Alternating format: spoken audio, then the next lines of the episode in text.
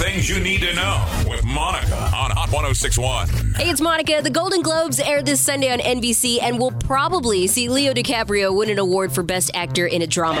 Now, I'm not jinxing things, but if he does win, it's a good sign to him finally getting an Oscar, which needs to happen already. One thing I've learned a long time ago is you have absolutely no control of that. Side note on Leo, The Revenant with him and Tom Hardy hits theaters today. So does The Forest.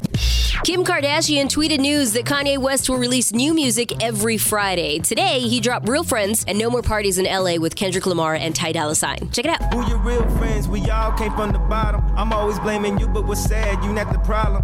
No more parties in LA. Please, baby, no more parties in LA. Uh.